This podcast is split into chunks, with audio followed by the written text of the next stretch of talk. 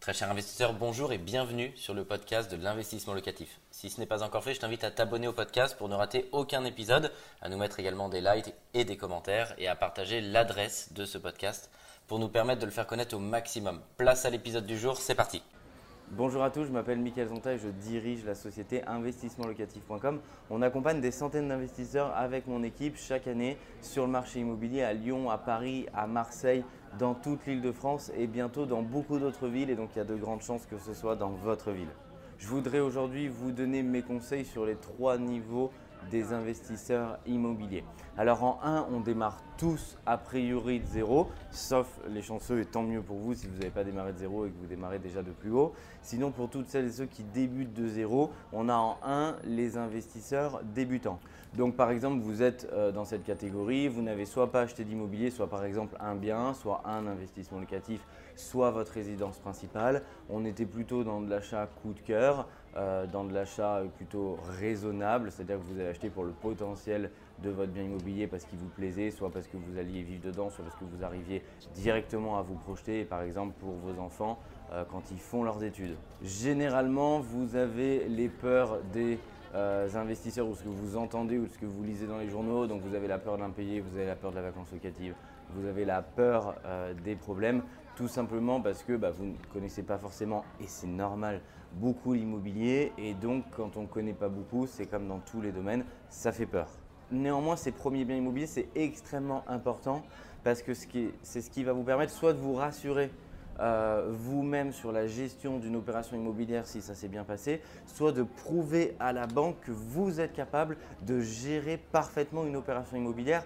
Donc ce qui est important puisque c'est vraiment la prise de confiance, la capacité à avoir confiance dans la gestion d'une opération immobilière pour passer dans l'autre catégorie, c'est le point numéro 2 que j'appelle les investisseurs intermédiaires. Vous êtes peut-être investisseur intermédiaire, vous avez plusieurs biens immobiliers, le modèle il marche, vous en êtes convaincu et vous avez raison parce que le modèle marche.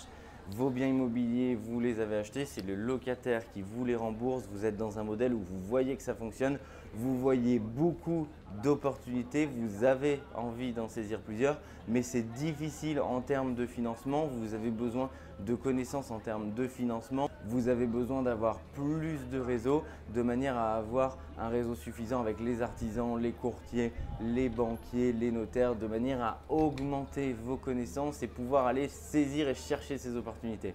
Et enfin, la troisième catégorie, vous faites partie des experts des investisseurs immobiliers confirmés.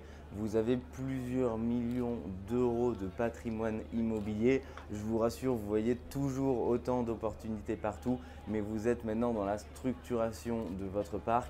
Ça passe par la rationalisation ça passe par la rationalisation de vos achats. Vous faites par exemple racheter vos crédits de manière à dégager des poches de financement de solvabilité euh, suffisantes pour pouvoir continuer vos opérations.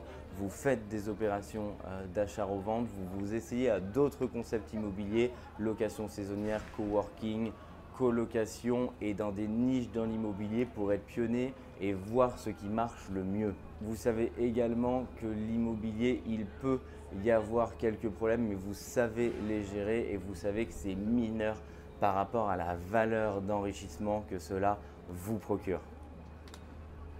Je vous souhaite à tous de débuter de zéro comme je l'ai fait pour apprendre sur le terrain, apprendre grâce à cette chaîne et à toute personne que vous croisez, investisseurs intermédiaires, expérimentés, confirmés ou débutants, parce que c'est vraiment en échangeant qu'on partage un maximum de valeur. Je vous invite à mettre en commentaire vos conseils pour aider par exemple les investisseurs débutants à passer intermédiaire et les intermédiaires à passer en investisseur confirmé, en investisseur expert, parce qu'on a tous la même volonté de départ quand on débute dans le merveilleux monde de l'immobilier, c'est de passer la marche supérieure et de faire partie du club des investisseurs intermédiaires et des investisseurs experts. Et c'est tout le mal que je vous souhaite. Je vous dis à très bientôt. Ciao un grand merci d'avoir suivi cet épisode jusqu'au bout. Je te donne rendez-vous pour un prochain épisode. Si ce n'est pas le cas, abonne-toi au podcast, partage-le, mets-nous un like et tu peux également retrouver plus de conseils sur YouTube avec plus de 300 vidéos gratuites.